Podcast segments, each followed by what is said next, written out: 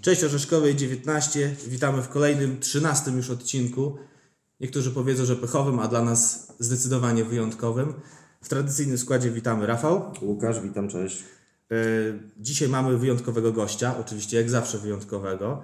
E, Większość osób, zdecydowana większość, kojarzy go jako prezesa Podlaskiego Związku Piłki Nożnej. Część, dla części osób na pewno jest on związany z Jagiellonią, gdzie jest dyrektorem w Akademii. My jednak kojarzymy go też jako piłkarza i człowieka, z którym uosabiamy sukcesy Tura. Szczególnie taki rok 2002, potem 2003.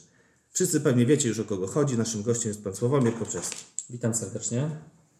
Tak, na wstępie y, sprawa, można powiedzieć, taka prywatna trochę. Chcielibyśmy podziękować y, za piłkę, którą Związek przekazał na licytację w ramach akcji Tour Gra dla Hani. Ta akcja będzie kontynuowana y, przy okazji pierwszego meczu, tak jak zapowiadaliśmy. No i tutaj y, dostaliśmy piłkę. Przypomnij Rafał, y, za ile? 500 zł, ale mamy tutaj informacje, które jeszcze nie publikowaliśmy. Pan, który wylicytował piłkę, przekazał ją do ponownej licytacji, także na pewno będziecie mogli ją ponownie licytować. Dziękujemy Panie Sławomirze. Dziękuję również. Dla nas nie ma problemu. My, tak jak widzicie, wspieramy różne akcje. Jesteśmy też od tego, żeby pomagać, ale cele są takie, że tu po prostu wszyscy muszą pochylić czoła i, i też skłonić się ku temu, żeby pomóc i zrobić wszystko, żeby tej pomocy, która przeleje się na środki finansowe, było jak najwięcej. Jasne. Dobrze, to skoro już zaczęliśmy od po- podziękowań, to y, może przejdźmy do sprawy y, naszych klubowych. Tak, bo zazwyczaj w tym momencie naszego podcastu poruszaliśmy sprawy bieżące tura, to co się stało w naszym klubie od czasu ostatniego nagrania. Dzisiaj to będzie bardzo krótko yy, z racji, że no niewiele się działo powiedzmy. Zaczęliśmy treningi 1 czerwca, czyli w poniedziałek. I niedługo gramy z pierwsze sparingi. Pierwszy sparing to jest 13 czerwiec, mecz z Olimpią Zambrów. I w tym momencie nasz apel. Drodzy kibice Tura, prosimy Was o nieprzychodzenie na ten mecz. Przynajmniej na ten pierwszy sparring. Z racji y, regulacji wprowadzonych przez rząd, wydarzenia sportowe odbywają się bez publiczności. Y, Co nam grozi? No, grozi nam grzywna od sanepidu, no, krótko mówiąc, i grając w otwarte karty. Co będzie później, co będzie na kolejnych sparingach, tego nie wiemy jeszcze. Natomiast y, jeżeli chodzi o ten sparing z Olimpią, to jest mecz bez publiczności i prosimy Was o uszanowanie tego. A co będzie potem, miejmy nadzieję, że. Wstępne założenia są takie, że od 19 kwietnia będzie można organizować, Czerwca. y, przepraszam, czerwca, będzie można organizować y, spotkania sparingowe z określoną ilością publiczności. My mamy świadomość tego, że każdy jest głodny piłki, nawet nie tyle tej w telewizji, ale tej na żywo. No ale są pewne rzeczy, z którymi nie wygramy i nawet w tym przypadku nie warto walczyć. To nawet nie warto dyskutować z tego względu, że rozporządzenia ministerstwa mówią jasno i w jasny sposób i czytelny określają zasady, na jakich możemy funkcjonować. Oczywiście. Myślę, że tym, można powiedzieć, krótkim wstępem wyczerpaliśmy tematy bieżące, jeśli chodzi o nasz klub. Z pewnością w następnym odcinku będzie ich więcej. Okej, to może przejdźmy do naszego rozmówcy. Korzystając z okazji, chcieliśmy zapytać o pracę. Jesteśmy w siedzibie Podlaskiego Związku Piłki Nożnej, skąd nagrywamy. Można powiedzieć, że część no, Pana kadencji, pierwsza kadencja już jest za nami. Tak, dokładnie upływa 6 czerwca, czyli w sobotę. Mijają 4 lata, odkąd zasiadłem na fotelu prezesa. No i czekamy na następne wybory. Tak, wybory miały się odbyć, przypomnijmy, y, 6 czerwca. 6 czerwca, dokładnie 4 lata po, po pierwszych wyborach. W sobotę niestety ten termin nie był możliwy do zrealizowania, dlatego zdecydowaliśmy się na przesunięcie kolejnego terminu na 1 sierpnia tego roku. Mm, 1 sierpień tego roku. Okej, to skoro już ruszyliśmy temat wyborów, to chcieliśmy zapytać o kampanię wyborczą. Bo wiadomo, wybory wiążą się z kampanią wyborczą. Jest takowa? Sami panowie możecie odpowiedzieć na to pytanie, czy widzieliście gdziekolwiek, żeby ktokolwiek z kandydatów się reklamował, żeby cokolwiek robił, że, robił, żeby agitował. W tej chwili nie, chyba nikt sobie tym głowy nie zawraca. Jest kilku kandydatów na fotel prezesa, dokumenty wszystkie spłynęły do Podlaskiego Związku i po prostu spokojnie czekamy. Czekamy na datę wyboru. Rozumiem. Jasne, także skończyła się pierwsza kadencja, jak już wspominaliśmy. O czym może Pan powiedzieć? Chciałem to zrobić w trakcie tej kadencji i to zrobiłem. Chciałem przede wszystkim poprawić wizerunek związku, bo od tego żeśmy zaczęli. Wydaje mi się, że to każdy może stwierdzić i ocenić sam. Mnie jako prezesowi nie wypada tego robić, natomiast widzicie Państwo, że panowie wchodząc do, do biura też wygląda to zupełnie inaczej niż kiedyś na Przędzalniano. Jesteśmy w centrum miasta, jest sekretariat, są pracownicy, którzy funkcjonują na co dzień. Biuro jest otwarte, przyjmujemy interesantów i jesteśmy dla klubów. Jeśli chodzi o odrobinę prywaty, no bo też nie oszukujmy się, ze swojej strony staramy się tutaj y, wyrażać opinie. Y, myślę, że zgodzimy się obaj, jak tutaj siedzimy, że pod względem wizerunkowym to można powiedzieć kamień milowy. My jesteśmy już, może nie jesteśmy starsi, ale już mamy trójkę z przodu i też y, wiemy, jak jaka panowała opinia o związku, jak wyglądał związek za poprzedniej kadencji. No, powiedzmy, że wizerunkowo nie była ona najlepsza. Nie mnie to oceniać. Moją rolą było to, żeby odbudować to wszystko, żeby poprawić, żeby ludzie po, zaczęli postrzegać ten związek w sposób naprawdę pozytywny. Jak jest, to się okaże 1 sierpnia. No my ze swojej perspektywy możemy powiedzieć, że różnica jest widoczna, już bez wgłębiania się w szczegóły. Ja to szczerze mówiąc nie, nie, nie widziałem poprzedniej siedziby. Znaczy, Gdzieś tam była w, w Fastach, tak? tak, w Fastach była, tam chyba było w budynku fabryki, z tego co go w dobrze starych kojarzę. fastach budynku fabryki w pomieszczeniach biurowych. Na dole była hala produkcyjna, natomiast na pierwszym piętrze mieściła się siedziba Podlaskiego Związku. Y, Dobrze, to skoro już wspomnieliśmy o zmianie y, lokalizacji, to może powiedzmy też o innych działaniach, jakie związek y, zrobił w trakcie ostatniej mijającej kadencji. Minęły 4 lata. My przede wszystkim chcieliśmy na samym początku przeprowadzić audyt finansowy, żeby zobaczyć w jakim miejscu jesteśmy. To nam pokazało kierunek. Związek był oparty na kredytowaniu, mieliśmy kredyt zaciągnięty. W bardzo szybkim okresie czasu udało nam się ten kredyt spłacić, wyszliśmy na prostą i w tej chwili możemy powiedzieć, że jesteśmy w dobrej sytuacji finansowej. Dlatego też pomagamy klubom. Pomagamy klubom nie tylko w tym ostatnim roku, ale pomagamy przez 4 lata. I tak jak ja robiłem bilans tych 3 lat, Mamy wydatków na, na rzecz klubów w różnej formie ponad 800 tysięcy. Uważam, że to jest duża kwota. Uważam, że to jest duża kwota. Pomagaliśmy w różnej formie. Dofinansowaliśmy turnieje, dofinansowaliśmy e, sędziów na turnieje piłkarskie, e, zakupowaliśmy piłki klubom i młodzieżowym, i klubom e, piłki seniorskiej. Staraliśmy się tutaj też pokazać wizerunkowo, że stać nas na to, żeby kupić kamery klubom czwartoligowym, żeby jakość tych nagrań była dobra i żeby też i trenerzy, i kluby mogły korzystać z tego, a te fragmenty, które są nagrywane, bądź też całe mecze, były udostępniane na, na stronach poszczególnych klubów. Tych działań było bardzo dużo. Jeżeli patrzymy też tutaj pod względem wizerunkowym, możemy też powiedzieć, że ilość imprez, które odbywały się przed, na przestrzeni tych czterech lat w województwie podlaskim, nie tylko w Białymstoku, bo Podlaski Związek to jest całe województwo też, też robi wrażenie. Mieliśmy kilka spotkań reprezentacji Polski, czy to w futsalu, mecz reprezentacji kobiet z Białorusią w Białymstoku i w Sokółce, mecz pierwszych reprezentacji Polski kobiet e, w Łomże. To też pierwszy raz żeśmy coś takiego robili, pierwszy raz spotkanie o punkty na stadionie miejskim w Białymstoku, mecz Polska-Łotwa. Wydarzenie wyjątkowe jak najbardziej. E, Pierwszy raz duży turniej Development Under 16, który odbył się na boiskach Wysokiego Mazowieckiego, e, Łomży i Zambrowa. Trzy bardzo dobre obiekty, które są wizytówką naszego województwa i na tych trzech obiektach grały takie zespoły jak Kolumbia, która pierwszy raz była na turnieju młodzieżowym w Europie, Grecja, Turcja i nasza reprezentacja. Jasne, także y, w dobrym momencie wspomniał Pan o imprezach. I o miastach, w których I się o odbywały. miastach, które się odbywały. Czy na mapie przyszłych tych imprez jest Bielsk Podlaski?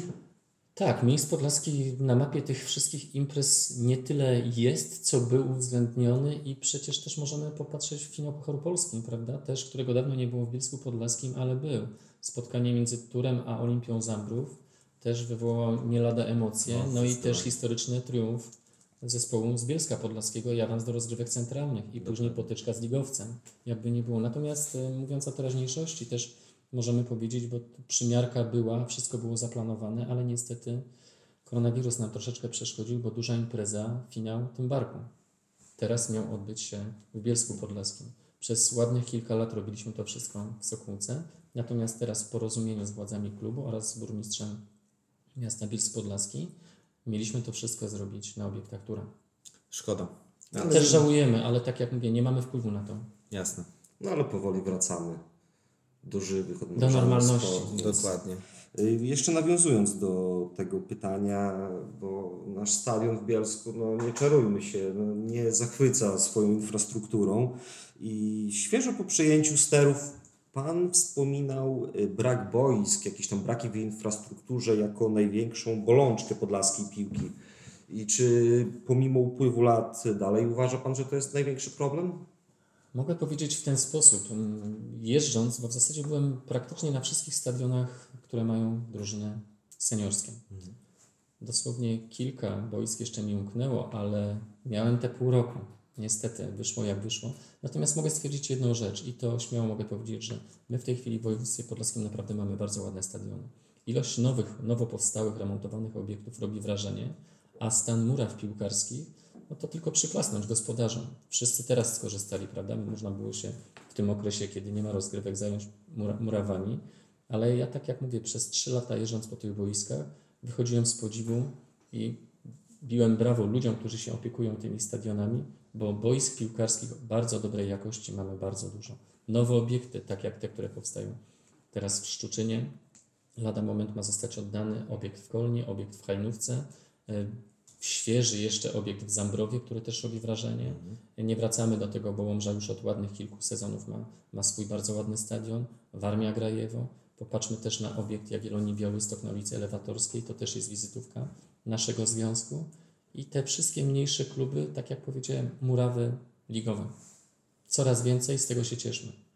No my patrzymy też bardziej pod kątem naszego miasta. E, tak, no ale tutaj, tutaj- nie mamy tutaj- się czym chwalić w Y, akurat Murawa jest bardzo dobra, natomiast cała Owszem. infrastruktura pozostawia wiele do życzenia. Spotkałem się kilka razy z panem burmistrzem, rozmawialiśmy i wydaje mi się, że tutaj następny krok, jaki zrobią władze samorządowe, to jednak powinien być skierowany w to, żeby ten obiekt, nie wiem czy poddać renowacji, czy po prostu też zaprojektować, zbudować na nowo, ale też przekonuję wszystkich do tego, że w Bielsku powinna powstać sztuczna płyta. Tego chyba jest najbardziej brak, bo z tej strony województwa tych płyt jest bardzo mało. Jeżeli patrzymy, liczymy, mamy 4-5 boisk sztucznych w województwie. Najbliższa płyta to jest Zambrów. Bia- Białystok i Zambrów, tak. Zambrów. Natomiast tutaj na tej ścianie naszej e, południowej województwa, no niestety, ale tego brakuje. Mając taki kompleks z taką ilością hektarów, można naprawdę pokusić się o to, żeby zrobić obiekt piłkarski z prawdziwego zdarzenia. Oczywiście podpisujemy się. Z którego będą korzystali nie tylko piłkarze, ale też wszyscy mieszkańcy miasta. Dokładnie. Podpisujemy się obiema rękoma i mamy nadzieję, że pan burmistrz słucha. E, Ja będę, ja będę też jeszcze rozmawiał z panem burmistrzem, bo akurat mamy bardzo dobry kontakt i tutaj jak najbardziej będę wspierał te wszystkie działania, będę podpowiadał, jeżeli tylko będę mógł i, i będę trzymał kciuki, żeby się udało. Trzymamy kciuki również. Dobrze, to skoro powiedzieliśmy już o y, mijającej kadencji, o tych plusach, o tych rzeczach, które udało się zrobić, to chcielibyśmy też spojrzeć na tą stronę, w której nie do końca się udało. To znaczy, czy były jakieś założenia, które chciał Pan y, wprowadzić w życie, a można powiedzieć, że nie udały się do końca? Nad wszystkim jeszcze pracujemy, bo wiadomo, że nie od samego początku wszystko się gdzieś tam udaje. Małymi krokami jesteśmy w stanie zrobić dużo, dużo więcej.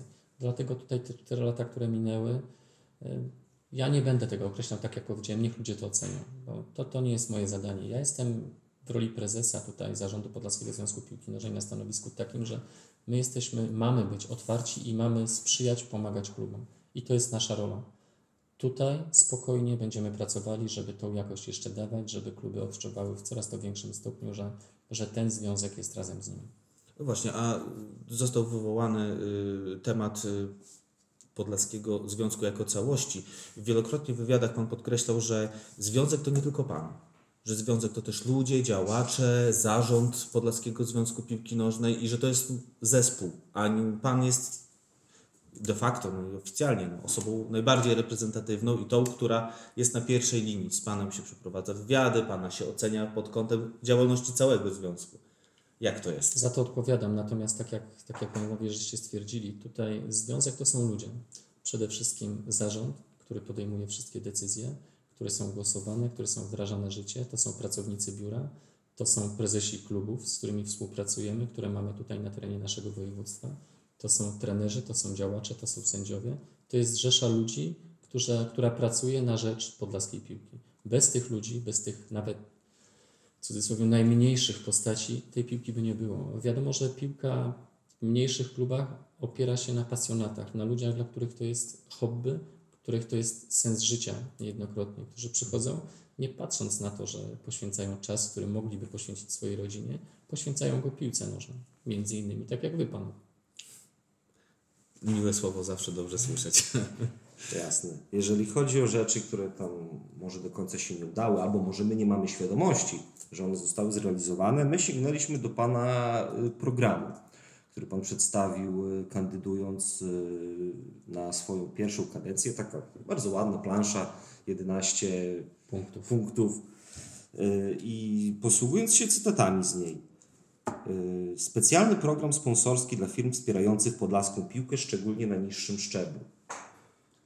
Czy, czy coś w tym temacie y, się urodziło? Bo szczerze mówiąc, być może nie wiemy, ale nie kojarzymy. Panowie, na początku swojej kadencji jako zarząd zrobiliśmy taki konwent samorządowy, który też odbył się w Bielsku Podlaskim. Nie wiem, czy pamiętacie. Pamiętamy, tak. Ten konwent samorządowy miał na celu przybliżenie władzom samorządowym, zapraszając kluby, możliwości zyskania na promowaniu sportu. Myślę, że nam, jako ludziom związanym ze sportem, nie trzeba tego tłumaczyć, natomiast taki mieliśmy zamysł. Te programy były. Yy, Niestety odbiły się od ściany troszeczkę, bo tego zainteresowania nie było. My jako Podlaski Związek też mieliśmy przygotowane pakiety, które przygotowaliśmy potencjalnym sponsorom i związkowym, ale niestety w tych czasach o sponsora jest ciężko. Udało nam się pozyskać 3 lata temu sponsora czwartej ligi, firmę Saltex, Tak, która pamiętam. też pomagała i też nazywaliśmy się Saltex Czwarta Liga Podlaska. Mimo kilku prób, chęci pozyskania następnych sponsorów, niestety było ciężko. Dlatego to, to nie jest łatwe i to na pewno pozostawia jeszcze wiele do życzenia, ale też nad tym będziemy się pochylali i będziemy pracowali.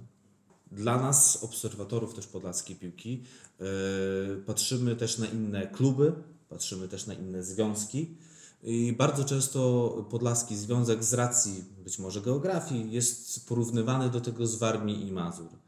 Yy, Czy to był jakiś wyznacznik przy Pana pracy, jak to się prowadzi? No bo nie oszukujmy się, wizerunkowo Warmińsko-Mazurski Związek Piłki Nożnej też robi robotę.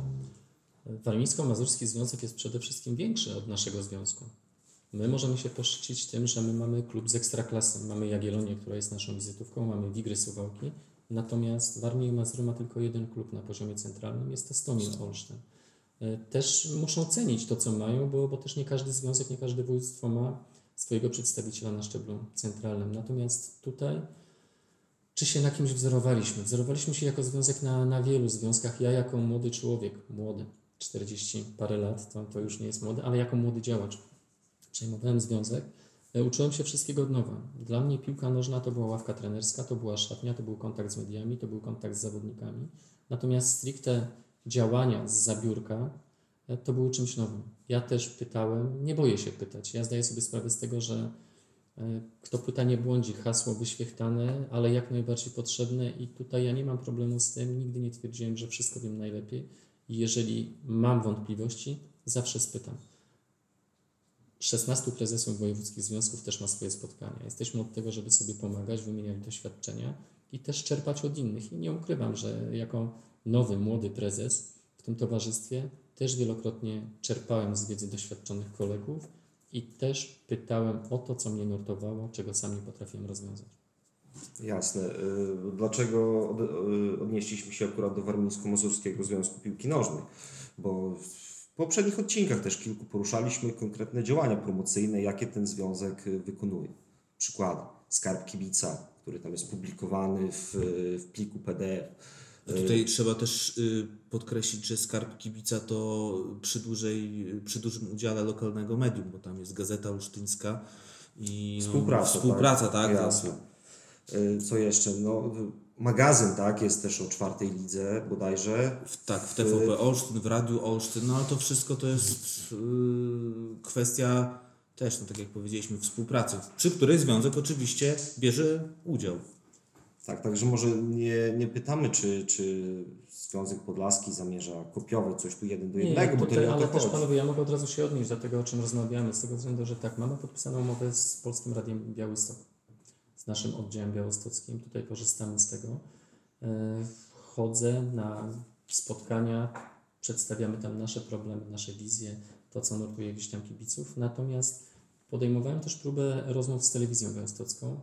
Po to też między innymi kupowaliśmy te e, kamery klubom czwartoligowym, żeby też to było zalążkiem takiego piłkarskiego programu telewizyjnego. Natomiast to odbyło się, tak powiem, bez żadnego echa i, i telewizja nie do końca była z, zainteresowana tym wszystkim, z tego względu, że też ją ograniczały inne, inne rzeczy i, i brak czasu antenowego. Wiadomo, że za tym wszystkim idą też pieniądze i sponsorzy, prawda? Bo nas w tej chwili nie, nie stać było i nie stać w tej chwili na to, żeby e, też promować się w ten sposób przez telewizję i produkować własne programy. A robić to samodzielnie. Tak, robić oczywiście. to samodzielnie. Wydaje mi się że też, jak zaczęliśmy rozmowę na samym początku, widzicie, że ta różnica jest widoczna, jeżeli chodzi o promocję związku i tutaj naszymi następnymi krokami też będą kolejne działania, także my na pewno nie chcemy poprzestawać na tym, co zrobiliśmy, osiadać na laurach, tylko też rozwijać się i działać prężnie. Bez względu na to, czy coś robi Warmiński Związek, czy coś robi Łódzki Związek, czy coś robi Mazowiecki Związek. Patrząc na mapę tych wszystkich wojewódzkich związków, uważam, że nie wypadamy najgorzej i nie mamy się też czego wstydzić. Okej, zakładamy, że jest 2 sierpnia i Sławomir Kopczewski został prezesem Podlaskiego Związku Piłki Nożnej na, na kolejną kadencję. I czym ta kadencja będzie się różnić, jeśli chodzi o działania? Tak jak powiedziałem, chcemy się rozwijać. Jesteśmy od tego, żeby promować piłkę podlaską, żeby rozwijać przede wszystkim naszą piłkę podlaską, żeby kontynuować to wszystko, co robimy teraz, bo to jest dopiero jakiś początek drogi, prawda, która została zapoczątkowana. Natomiast nie osiągnęliśmy celu. My ten cel wyznaczamy sobie długofalowo.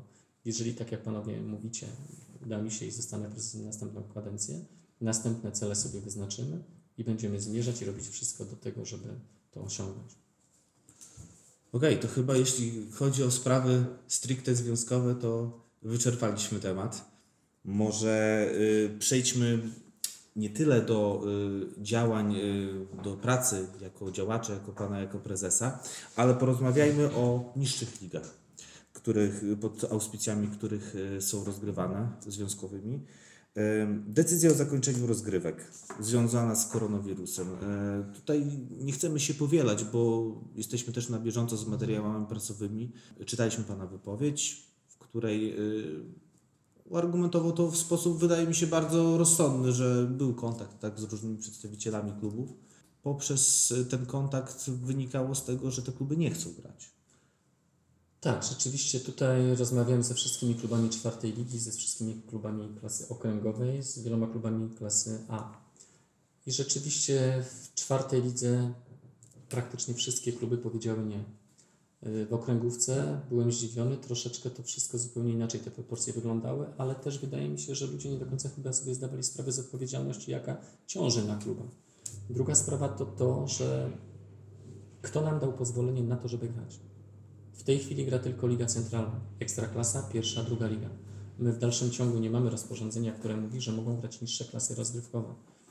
E, Jedyna słuszna decyzja zapadła i to zapadła we wszystkich związkach, oprócz mazowieckiego, że nie gramy. Nie gramy trzeciej ligi, nie gramy czwartej ligi, nie gramy niższych klas rozgrywkowych, bo po prostu nie jesteśmy na to przygotowani. Widzicie panowie, pod jakim rygorem i z jakimi obostrzeniami gra Ekstraklasa, pierwsza i druga liga. Czy ktokolwiek na niższym poziomie jest przygotowany na to, żeby w ten sposób przystąpić do rozgrywek? Raczej Wydaje mi się, że nie. Druga sprawa, już bardziej taka może dotycząca bezpośredniego kontaktu piłkarzy z boiskiem. Y, Jak panowie sobie wyobrażacie grę zespołów amatorskich? Czwarta liga, okręgówka A klasa, y, dwa miesiące, sobota, środa, niedziela, Oczywiście. środa. Ci ludzie pracują. Ktoś może się w mediach wypowiadać, my chcemy grać, w porządku, my chcemy grać. Tylko trzeba też przeprowadzić okres przygotowawczy, nawet najkrótszy, ale trzeba zadbać o to, żeby y, zawodnicy nie mieli możliwości odniesienia kontuzji w takim stopniu, jakby weszli do rozgrywek z marszu. Z perspektywy trenera y, nie było możliwości, żeby przystąpić do tych rozgrywek z dnia na dzień. Ten czas był potrzebny na przygotowanie, ale to też zabierałoby nam następne tygodnie. Dwa lub trzy tygodnie pracy, które też wypadają z kalendarza rozgrywek. Kiedy mielibyśmy skończyć? Kiedy zacząć następny sezon? To wszystko nie jest takie proste. Widzimy, co się dzieje w Mazowieckim Związku. Mazowiecki Związek podjął, zarząd tego związku podjął decyzję, że jeżeli będzie zgoda ministerstwa i wyjdą odpowiednie rozporządzenia, tam najlepsze cztery zespoły z jednej grupy czwartej ligi i z drugiej będą grały jeszcze mecze między sobą. Pierwsze mecze miały być, są zaplanowane na 10 czerwca. My w dalszym ciągu nie mamy decyzji, czy możemy grać, czy nie. Nikt nam na to nie pozwala. E, Tutaj panowie na samym początku powiedzieliście też, że Turbiel Podlaski rozgrywa pierwsze spotkanie z Olimpią Zambrów. Mecz bez publiczności, Oczywiście. prawda? 13. Jesteśmy w stanie przewidzieć, ludzie będą chcieli przyjść, prawda? To się wiąże też z tym, że mogą być jakieś problemy. Ktoś powie, dlaczego mogę nie przyjść i ktoś mi zabroni oglądać. No niestety rozporządzenia są takie, a nie inne, trzeba się podporządkować. Skoro ekstraklasa gra bez publiczności, pierwsza i druga liga również, tutaj mecze sparingowe, bo mecz mistrzowski przecież nie możemy jeszcze rozgrywać, bo tego rozporządzenia w dalszym ciągu nie ma. I całe szczęście może, że nie ma, bo to by nic nie dało. Natomiast gry kontrolne, ok, możemy grać, grajmy, ale też pamiętajmy o tym, żeby to było w sposób bezpieczny dla wszystkich. Jasne. Odnośnie publiki, temat, który już e, wspomnieliśmy, e, w opublikowanych nawet też na stronie Podlaskiego Związku odpowiedziach e, na pytania dotyczące kolejnego etapu odmrożenia sportu, odpowiedziach, które napisało Ministerstwo Sportu, czytamy, e, od kiedy w wydarzeniach sportowych możliwy będzie udział publiczności, na jakich zasadach. Możliwość taka przewidziana jest od 19 czerwca bieżącego roku. Do tego dnia zostaną opracowane szczegółowe zasady, na jakich to będzie możliwe. I moje pytanie, czy to jest w jakikolwiek sposób konsultowane na poziomie wojewódzkich związków piłki nożnej, czy to... Nie, to ministerstwo przede wszystkim, to, to nie jest nasza rola tutaj, my nie jesteśmy od tego, są ludzie w Ministerstwie Zdrowia przede wszystkim, którzy odpowiadają za to i z nimi są konsultowane te decyzje Polski Związek też bierze w tym udział. Natomiast wojewódzkie związki nie, my jesteśmy tylko i wyłącznie wykonawcą tego. E, 19 czerwca pojemność stadionów 25%, prawda? Ale na dobrą sprawę jeszcze nie wiemy, jak mają być kibice rozsadzeni, czy odległość, ten dystans społeczny ma być zachowany, wydaje mi się, że tak. I to też następny problem. Kto wejdzie na te mecze? Karnetowicze w pierwszej kolejności? Większość klubów y, podlaskich lig nie sprzedaje karnetu. E, Mówię o poziomie centralnym, bo to, to jest e, rzecz, która dotyczy właśnie tego poziomu rozgrywkowego. Natomiast e, tutaj też nie wiemy. Przyjdzie człowiek i powie, że chce usiąść tutaj. Ktoś przyjdzie i go przesadzi? No właśnie. Czy jesteśmy w stanie uniknąć kontaktu ludzi na, kibic, nie, na trybunach? to jest Na pewno nie, bo to, to jest bardzo trudne. Służby bezpieczeństwa na pewno większej ilości tych służb będą za, przez kluby zatrudniane, zaangażowane w rozgrywki tych naszych spotkań, nawet sparingowych, bo, bo też kluby muszą dbać o to bezpieczeństwo i pamiętać o tym, że to jest priorytetem w tej chwili. Piłka nożna to jest tylko, tylko i wyłącznie przyjemność, pasja, hobby, rekreacja, ale tak jak mówimy, bez piłki nie można żyć. Jesteśmy nie to, że skazani, ale jesteśmy bardzo czynnym, tutaj aktywnym ogniwem piłce nożnej. Jasne. Y, Tu jeszcze kończąc temat koronawirusa, bo z całej Polski napływają sygnały, że y, przez y, restrykcje, przez chorobę dużo klubów ma problemy. I Finansowe. finansowe przede wszystkim. I są głosy, że niektóre kluby na przykład mogą się wycofać z rozgrywek. Czy są jakieś sygnały na Podlasiu, że coś będzie nie na tak z razie, na razie klubem? takich sygnałów nie ma. Na razie takich sygnałów nie ma, ale ja też zadam pytanie, odpowiem pytaniem na pytanie. Jakie problemy mają kluby, proszę mi powiedzieć? Finansowe. Ale jakie finansowe? Związane z czym? Y, Przede wszystkim z płacą i z organizacją spotkań. Ale z jaką płacą? Na poziomie amatorskim o jakiej płacy mówimy? O stypendiach. O stypendiach. Tak. Stypendia są z klubu, E, w dużej mierze są finansowane ze środków publicznych. Mm, czyli z samorządów, tak? Dokładnie. Tak, tylko teraz, tak jak ja rozmawiam z klubami, rozmawiam z prezesami, y, większość prezesów mi powiedziała, nie, my nie mamy żadnych wydatków, bo nie ma rozgrywek. Zespoły nie trenują, nie płacimy zespołu. No to gdzie jest problem? Nie ma problemu. To nie ma problemu. Problem może być tylko i wyłącznie na tym szczeblu, jeżeli samorząd nie, nie jest w stanie osiągnąć porozumienia i kompromisu z klubem. Bo wiadomo, że rozliczamy się z dotacji, prawda? Dokładnie. Jeżeli dotacja jest przyznana, no to też trzeba wykazać, na co została wydatkowana, trzeba ją rozliczyć. Natomiast tutaj część dotacji została, okres rozliczania został wydłużony, część dotacji nie została jeszcze podpisana. E, Tu są różne problemy, ale tak jak powiedziałem, wydaje mi się, że, że kluby nie straciły finansowo. Jeżeli są jakiekolwiek problemy z tym, czy przystąpię, czy nie przystąpię do rozgrywek, to na pewno to nie wynika z epidemii, z koronawirusa, tylko z funkcjonowania klubu. Jasne. Na dzień dzisiejszy nie ma takich sygnałów, natomiast nowe kluby się zgłaszają. Krośnianka, Piłkawka, mm, pod, nowe podmioty. GKS Rudki, który też, też po reaktywacji wraca na piłkarską mapę Podlasia. Także myślę, że tutaj tych nowych klubów nie będzie dużo, ale też nowe podmioty będziemy mieć. Czyli w tym przypadku można powiedzieć, że przerwa wyszła nam na plus, bo Znaczy ja nie mówię, że na plus, żebyście, żeby też ym, słuchacze tego tak nie odbierali, natomiast y, nie dramatyzujmy, że, że to są aż takie straty dla, dla klubu. no ale skoro zgłaszają się nowe podmioty, no to można powiedzieć, że, że idziemy do przodu, a nie cofamy się wręcz. Zawsze mamy iść do przodu. Ja wychodzę z założenia, że mamy być optymistami i szukać tylko pozytywnych rzeczy. Wiadomo, że problemy zawsze się trafiają, zawsze się napotyka te problemy na swojej drodze, ale one są po to, żeby je rozwiązywać, a nie żeby poddawać się, padać i, powiedzieć, że, że się nie uda. Przyjdzie ktoś, kto powie, że, że można to zrobić, bo nie będzie wiedział, że się nie uda. Właśnie. Jasne, też ja bym nie chciał, żeby to nasze poprzednie pytanie zabrzmiało w taki sposób, że my, że to my mamy problemy i w jakiś sposób się żalimy. Nie, nie, Absolutnie. oczywiście Nasza tutaj- sytuacja jako, jako tura jest Tutaj Stabilna. stabilna. Jak Pan powiedział, chyba największym y, wyzwaniem dla klubów y, są, y, jest rozliczenie dotacji, bo Tak. część dotacji jest przyznawana dla klubów na okres całego roku, Oczywiście. a część na pół. I w przypadku, kiedy jest przyznana dotacja na okres półroczny, no to jednak trzeba będzie... Rodzi się problem. Tak, czy dogadać się z Trzeba samorządem. go rozwiązać i tyle. Jasne. Ja myślę, że wszyscy sobie zdajemy sprawę z tego, że to jest trudny okres. Mamy nadzieję, że jak najszybciej się skończy, bo wychodzimy z tego, wracamy na boiska, co dla nas jest ważne i z tego się cieszmy. Oczywiście. Y, Dobrze, to y, powiedzmy jeszcze o kształcie rozgrywek, o tym jak wyglądały, jak wyglądają i jak będą wyglądać, bo czwarta liga, wiadomo, to jest liga wojewódzka stricte, skupiająca zespoły z całego województwa, podobnie jest z ligą okręgową. No i nurtuje nas pytanie o skład, o kształt klasy A, tej najniższej. Czy są jakieś przewidywane zmiany, czy to pozostanie dalej w tym samym formacie?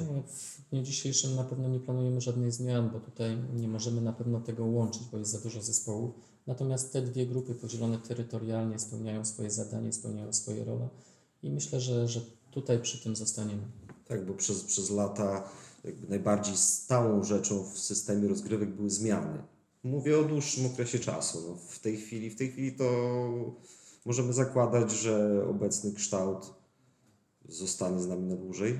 Myślę, że tak, nie przewidujemy żadnych zmian, bo też jakie zmiany możemy robić, prawda?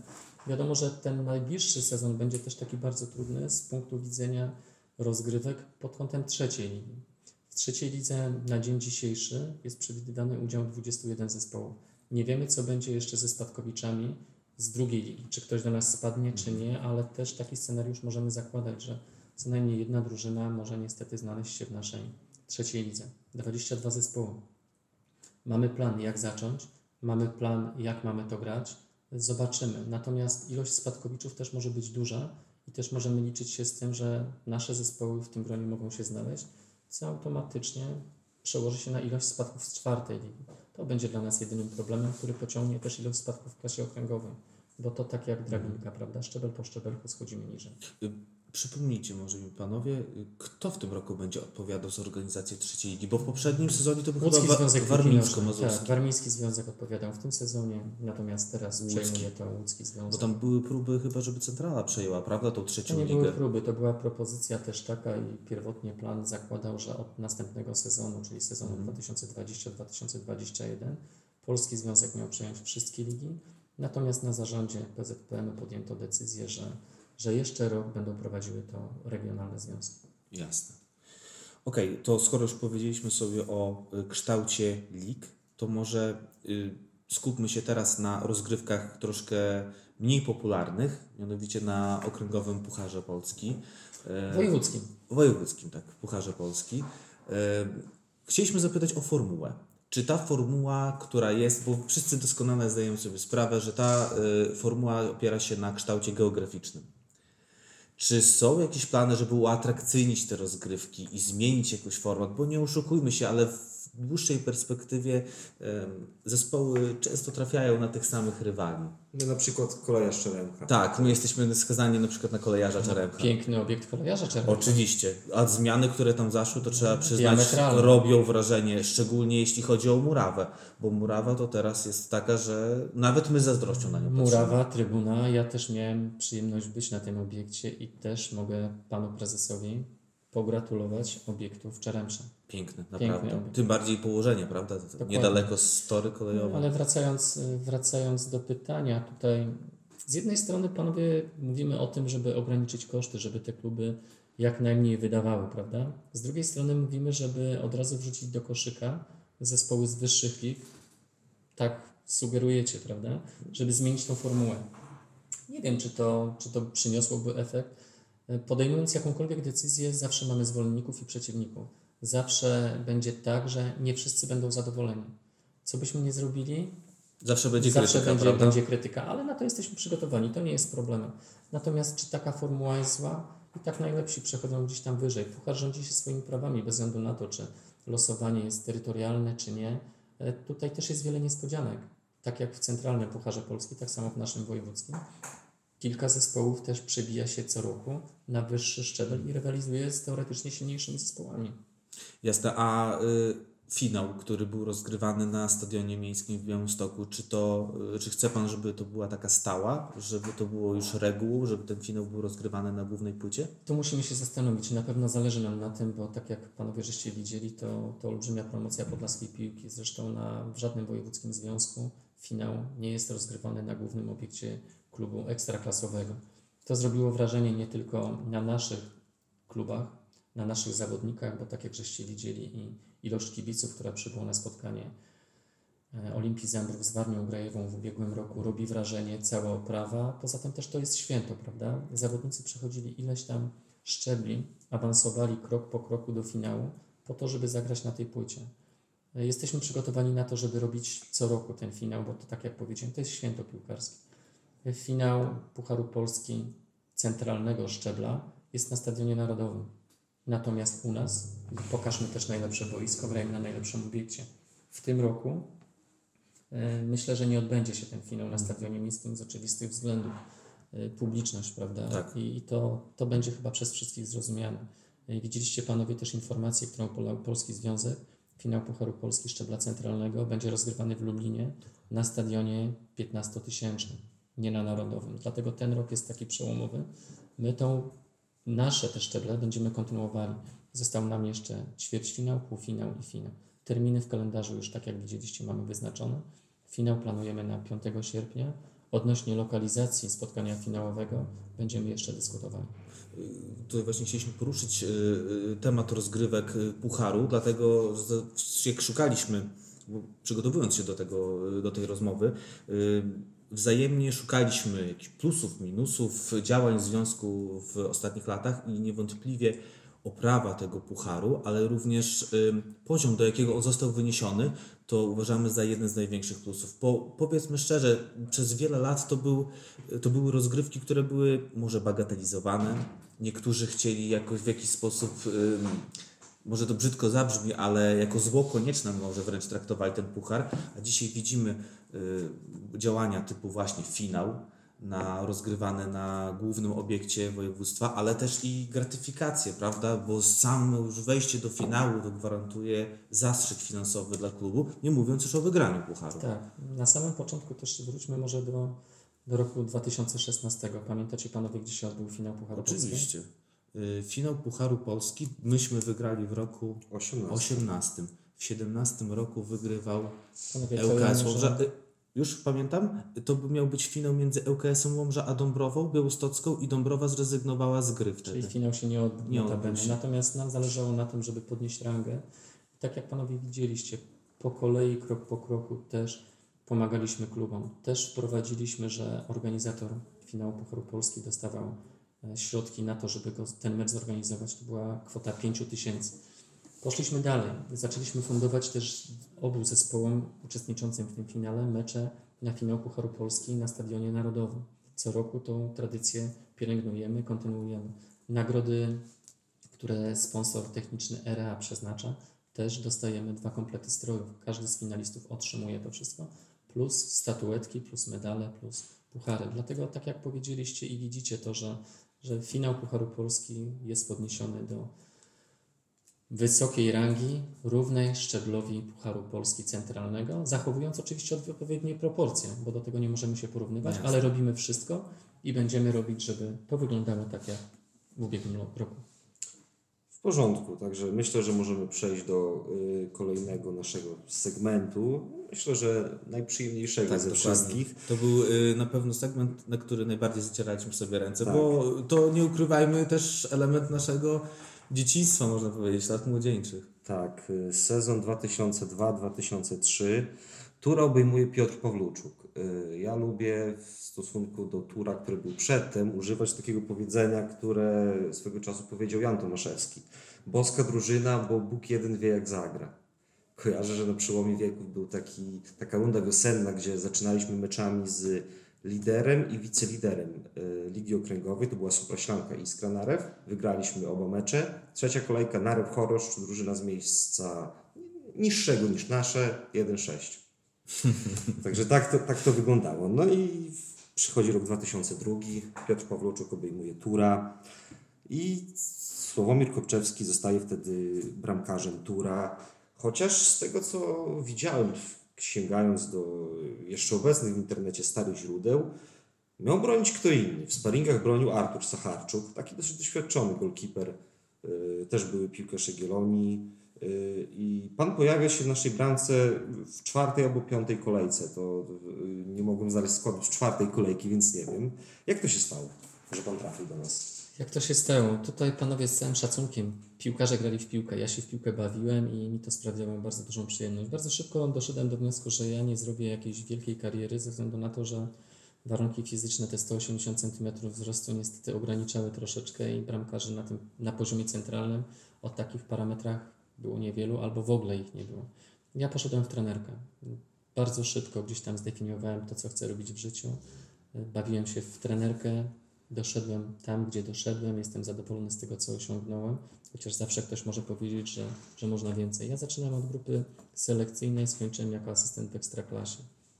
Natomiast wracając do tamtego sezonu, yy, trenerem został Piotrek Pawluczuk. Myśmy się znali bardzo dobrze, do tej pory mamy bardzo dobry taki przyjacielski kontakt. Piotrek zadzwonił, szukał wzmocnień.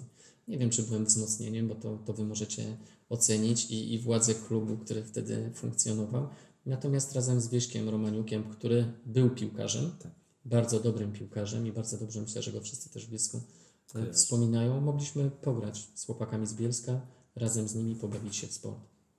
No, o tym, czy dobrze wspominamy Pana występy, to chyba najlepiej świadczy statystyka. Przypomnijmy, że wtedy wygrywając sezon e, zdobyliśmy, straciliśmy najmniejszą ilość bramek, 14, dobrze Czy pamiętam? 16? Czy 14, przy niecałych 100 strzelonych, prawda? To zasługa trenera i całego zespołu. Bramkarz jest od tego, żeby pomagać, prawda? Tutaj, czy pomogłem? Znaczy, bo jeśli chodzi o y, pomoc i kwestia tego, jak została oceniana, tutaj znaleźliśmy bardzo ciekawy cytat y, dziennikarza z Gazety Współczesnej właśnie na temat Ówczesnego ówczesnego na temat pana gry, który opisywał pana występy w ten sposób. Tutaj cytat. Ten typ bramkarza bardzo mi odpowiada. Nie pajacuje, nie gra pod publiczkę, ale wyjmuje wszystko, co jest do wyjęcia. Czy takim bramkarzem był pan? Ja, tak jak mówię, bawiłem się w piłkę. Bramkarzem to był świętej pamięci Mirek Sowiński. Ja miałem przyjemność być razem z nim w szatni, trenować razem z nim, siadać obok niego. Natomiast bramkarza rozlicza się z tego, co obronił. Nie z tego, co obronił, tylko z tego, co wpuścił, prawda? No tutaj w tym cytacie nie znam autora, ale to był dziennikarz zakładany, tak jak panowie mówicie. Czyli coś mi się tam udawało w tej bramce. A ja nie ukrywam, ja też miałem dużą przyjemność grania wtedy w Bielsku. Piękna, wspaniała atmosfera i w zespole, i na trybunach. Z przyjemnością się przyjeżdżało na mecze, z przyjemnością się grało, z przyjemnością się funkcjonowało w tym zespole. Zresztą też y, zawodnicy myślę, że doceniali autorytet, jakim był w, tej, w tamtym czasie Wiesiek Romaniuk. To był człowiek, który, który nigdy nie schodził poniżej jakiegoś tam poziomu, zawsze przygotowany, zawsze profesjonalny. To wyniósł z tej piłki zawodowej. I tak staraliśmy się pomagać zawodnikom z Bielska i sprawiać im odrobinę przyjemności. Sezon zakończył się awansem, z tego Oczywiście. co pamiętam, dlatego myślę, że wszyscy byli zadowoleni. Jasne, to jest dla nas taki sezon, który położył podwaliny pod naszą Tak. dobrą grę w kolejnych latach. Trzy awanse do trzeciej ligi. To, to w dużej mierze jest zasługa tego okresu, w którym Piotrek Tak, w ogóle y, tak patrząc na nasz klub etapami, to właśnie patrzymy, że ten 2002 rok, odkąd przyszedł właśnie Piotrek Pawluczuk do Tura, to można powiedzieć, że traktujemy Piotrka trochę jak ojca współczesnego Tura, że bardzo dużo się w naszym klubie zmieniło, no zmieniło oczywiście na plus i co za tym idzie pierwszy sukces. Od tamtej pory nie, wygranej okręgówki nie zeszliśmy. Panowie, ale mówiąc tutaj o Piotrku Pawluczyku, to też wszyscy pamiętają, że był bardzo dobrym zawodnikiem. Ja uważam, że troszeczkę za mało osiągnął, bo predyspozycje i talent, który miał, dawało mu wszystko, żeby grać na poziomie centralnym i to w wysokiej lidze. Natomiast oceniając z perspektywy trenera, bardzo ambitny, bardzo już w tej chwili doświadczony trener, ale też trener, który poświęca się z pasją i oddaniem wychowaniu, tym, wychowaniu tych najmłodszych adeptów w swojej akademii. I teraz też nie możemy pominąć tego tematu, ale Akademia Piłkarska Brylant grała przecież w Warszawie w finale Finale. turnieju o Puchar Prezesa Bońka, co uważam było bardzo dużą promocją miasta Bielsk Podlaski, ale też dobitnym przykładem świetnej pracy wykonywanej przez Piotrka. Dokładnie. Mm, Jeżeli chodzi o nasze wspomnienia jeszcze dotyczące tamtego sezonu, to taka rzecz, na którą ja zwracam uwagę po latach, to jest, wspominał Pan zresztą o tym, taki skok zainteresowania klubem, y, jeśli chodzi o frekwencję na trybunach, bo na tych dwóch najważniejszych, można powiedzieć, wiosennych meczach z Kresowią, z bezpośrednimi rywalami do awansu, czyli z Kresowią i z Piastem Białystok, to frekwencja była no, z Kresowią ponad 500 osób, z Piastem prawdopodobnie różne źródła podają, że blisko tysiąca było. Także jak to wyglądało? A przypomnijmy, że mówiliśmy cały czas o okręgówce. To robi wrażenie na pewno, bo można powiedzieć w ten sposób, że w Polsce mamy kibiców sukcesu, prawda? Jeżeli jest wynik sportowy, tych kibiców jest coraz więcej. Wtedy był wynik sportowy, była bardzo dobra, ładna dla oka, przyjemna gra i ten zespół wygrywał, ten zespół potrafił bawić się piłką i ta piłka sprawiała im przyjemność. A co za tym idzie? Jeżeli są kibice, jest radość z gry. Piłkarze grają dla kibiców, stadiony są puste w tej chwili. Widzimy, jak to wygląda. Brakuje kibiców, brakuje dopingu. Ostatnia kolejka Ekstraklasy pokazała jedną rzecz. Tylko w jednym przypadku wygrali gospodarze. Lechia Gdańsk z Darką. Pozostałe spotkania wygrywali goście. Natomiast tutaj mówiąc o turze, wspominając te wszystkie czasy, a ja, tak jak powiedziałem, dla mnie to był bardzo miły, bardzo pożyteczny okres, który spędziłem w Bielsku Podlaskim, grając z zawodnikami tego klubu, ale też popatrzmy na to, co się dzieje w tej chwili, prawda? Paweł, Paweł Bierzyn, Piotrek podło- dał podwaliny temu, że to wszystko idzie w dobrym kierunku, natomiast Paweł Bierzyn doprowadził do tego, że jest stabilizacja. Bielsk Podlaski może się pochwalić tym, że większość zawodników to są wychowankowie, co jest ewenementem tutaj w naszym województwie i do tego powinniśmy dążyć. Zobaczmy, ile czasu ci zawodnicy pracują z Pawłem. Paweł też jest miejscowym trenerem, prawda? Też ma ambicje, ma aspiracje, ale też pamiętajmy, że trzecia liga, awans, który ten zespół wywalczył wcześniej, yy, Widzew Łódź, który przyjeżdżał na, na mecz do Bielska Podlaskiego, czy rewanż w Łodzi, to były chyba też nie, niezapomniane przeżycia dla wszystkich zawodników Bielska i uhonorowanie też tych występów na boisku. No zdecydowanie. Nie tylko dla piłkarzy, dla nas Dla wszystkich kibiców. Dla wszystkich. to, był, to było wydarzenie. tak, to, To będzie było mecz, wydarzenie. który na pewno będziemy przez lata wspominać. Pisaliśmy o tym meczu na stadionie Widzewa, że to jest nagroda. Tak. Za... To nie jest kara, tak, Tak, tylko to no jest nagroda, tak. Gramy z przeciwnikiem lepszym, który można Zdecydowanie, było, no. można było przypuszczać, że nas ogra, ale nie podchodziliśmy tak do tego. Tu trzeba zawsze z, podniesioną, z podniesionym czołem, z podniesioną głową przystąpić do każdego spotkania. Piłka nożna jest nieprzewidywalna, tak jak wiecie, i dlatego jest piękna, dlatego kibice ją kochają i dlatego ci kibice przychodzą na stadion. Ale tutaj łącząc jeszcze te wszystkie wątki, Tura Bielsk Podlaski, miasta Bielsk Podlaski, pamiętajmy też o tym, że te postacie, które żeśmy wymieniali, Piotrek Pawluczuk, prawda, Paweł Bierzyn, E, Nie możemy zapomnieć też o e, panu Sergiuszu Zinowczyku, który też jest członkiem zarządu Podlaskiego Związku Piłki Nożnej. To dzięki między innymi staraniom pana Sergiusza i naszej inicjatywie ten konwent samorządowy żeśmy zorganizowali w Bielsku, gdzie też ludzie z całej Polski mogli przyjechać, zobaczyć jak to wszystko wygląda na troszeczkę niższym szczeblu. Nie chcieliśmy pokazywać Białegostoku. Białystok wszyscy znają. Tutaj organizowaliśmy spotkanie prezesów wszystkich wojewódzkich związków trzydniowe. Każdy widział, pokazaliśmy je z różnej, ładnej strony, wszystko to, co mamy, tą naszą wielokulturowość. Natomiast też, tak jak panowie powiedzieliście, reprezentujecie Turbielsk Podlaski. Ja mam bardzo dobry związek z tym klubem, bardzo dobre wspomnienia, ale też bardzo dobrze mi się współpracuje z tymi wszystkimi ludźmi, którzy w tej chwili odpowiadają za piłkę w Bielsku Podlaskim. Dobrze, może jeszcze ostatnie pytanie dotyczące tamtego okresu, w którym Pan w turze występował, bo myśmy awansowali do czwartej ligi, ale Pan nie pozostał na kolejny sezon. Jak Ja, to się stało? ja tak jak powiedziałem, ja akurat bardzo szybko zdefiniowałem się, prawda, czy chcę być piłkarzem, czy chcę być trenerem i niestety obowiązki trenerskie, bo cały czas prowadziłem w Hetmanie grupę e, młodych zawodników rocznika 89, nie pozwalały mi na to, żeby w dłuższej perspektywie poświęcać tyle czasu, ile trzeba. A jeżeli coś robimy, róbmy to dobrze, nie rozdrabniajmy się. Dlatego to gdzieś tam kolidowało. Tak jak mówię, chęć i pasja bycia trenerem przeważyła, natomiast zdawałem sobie sprawę z tego, że czas, który będzie poświęcany spotkaniom w Bielsku Podlaskim niestety zabierze mi czas, który chcę poświęcić swojemu zespołowi.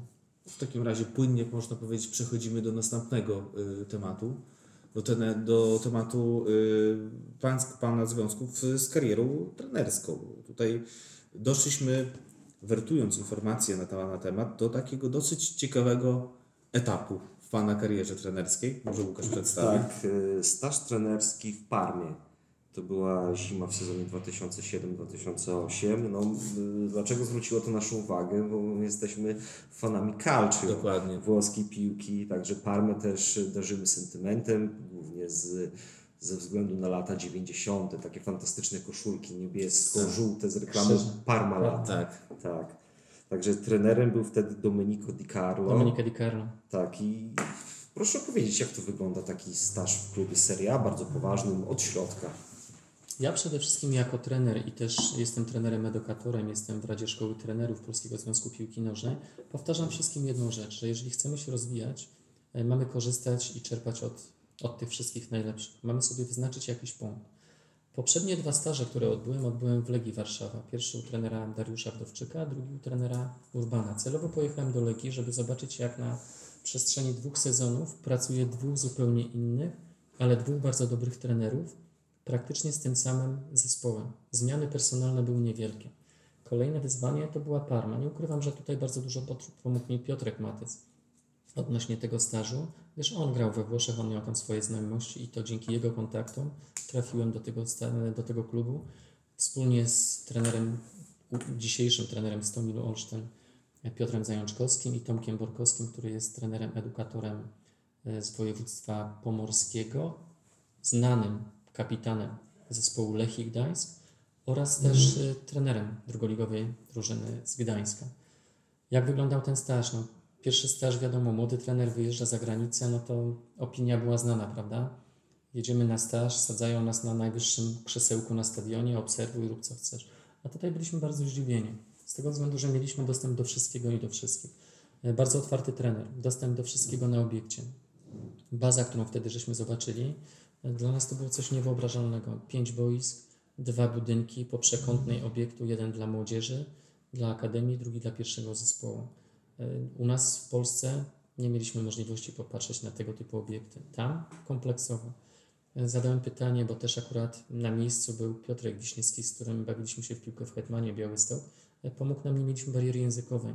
Zapytałem Dominikę Di Carlo, kiedy będzie miał czas, żeby usiąść z nami porozmawiać. Zastrzelił nas troszeczkę, bo powiedział w bardzo prosty, otwarty sposób. Mówi, to wy jesteście moimi gośćmi, wy powiedzcie, kiedy ja mogę poświęcić wam czas, ja jestem do waszej dyspozycji. Człowiek, tak jak widzimy, bardzo normalny, bardzo otwarty. Poświęcił nam trzy godziny w szatni, posadził nas i mówi, panowie, pytajcie, ja jestem od tego, że wam teraz odpowiedzieć na wszystkie pytania. Nie pytajcie mnie o pracę trenera motorycznego, to jest mój przyjaciel, pokazał na asystenta, on za to odpowiada, on jest do waszej dyspozycji, jak my skończymy. Nie pytajcie mnie o pracę trenera bramkarzy, to jest mój zaufany współpracownik, jest do waszej dyspozycji. Nawet w Polsce czasami się nie spotyka takiej otwartości.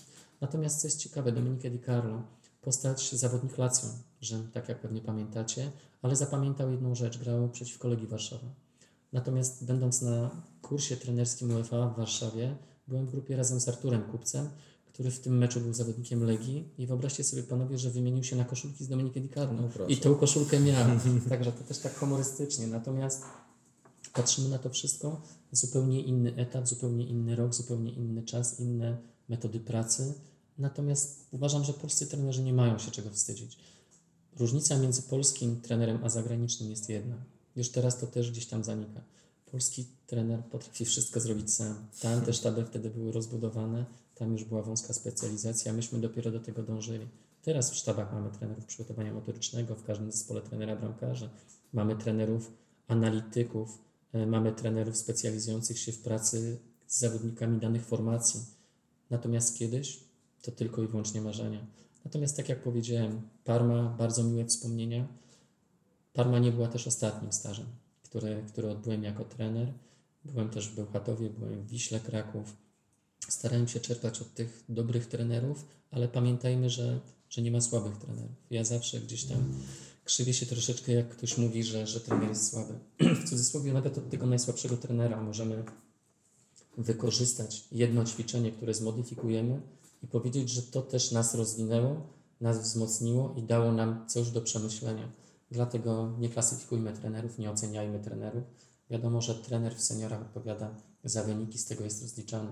Natomiast trener pracujący z młodzieżą jest odpowiedzialny za rozwój zawodnika i za to, gdzie ten zawodnik w przyszłości trafi, a nie za sukces, który osiągniemy w danym etapie rozwoju tego chłopaka. Jasne. Y, Już może przechodząc do końca naszej rozmowy, y, szukając informacji na Pana temat, też y, doszliśmy do, takiego, do takiej informacji. Posiada Pan, jako w zasadzie chyba jeden z nielicznych trenerów na Podlasiu, licencję UEFA Pro. Nasze pytanie w związku z tym brzmi, czy w dalszej perspektywie, w przyszłości, myśli Pan o tym, żeby ponownie założyć dres i jeszcze raz jeszcze spróbować przygody z trenerką? Przede wszystkim bardzo mi tego brakuje, bo ja jeszcze nie jestem trenerem, nie jestem działaczem, który usiądzie za biurkiem, będzie tylko i wyłącznie wykonywał swoją pracę. Praca boiskowa to jest przyjemność. Każdy, kto, kto miał możliwość bycia na boisku z zespołem, kto miał możliwość przeżywania tej adrenaliny, tego stresu, pozy- pozytywnym tego słowa znaczeniu, bycia w szatni z zespołem, grania o stawkę, każdy wie, że to, to jest coś przyjemnego, do czego zawsze można wracać. E, Rzeczywiście mam licencję UEFA Pro, która pozwala na prowadzenie zespołu w ekstraklasie. Jednak czy wrócę na ławkę trenerską? W tej chwili nie jestem w stanie odpowiedzieć. Cóż, z naszej strony można powiedzieć to tyle. Tak, y, do, dobrnęliśmy mniej więcej do godziny nagrania, więc myślę, że to jest dobry moment, aby podziękować Jak naszemu gościowi za y, wizytę, a w zasadzie to my powinniśmy podziękować, Tak, podziękować za, możliwość tak, porozmawiania. No i cóż, życzymy samych sukcesów. Dla związku, również dla Pana. Dziękuję bardzo panowie. Też mi było bardzo miło gościć Was tutaj u nas w siedzibie Podlaskiego Związku. Okej, to tyle z naszej strony. Żegnamy się, zapraszamy na następne odcinki. Trzymajcie się, cześć. Cześć. Do widzenia.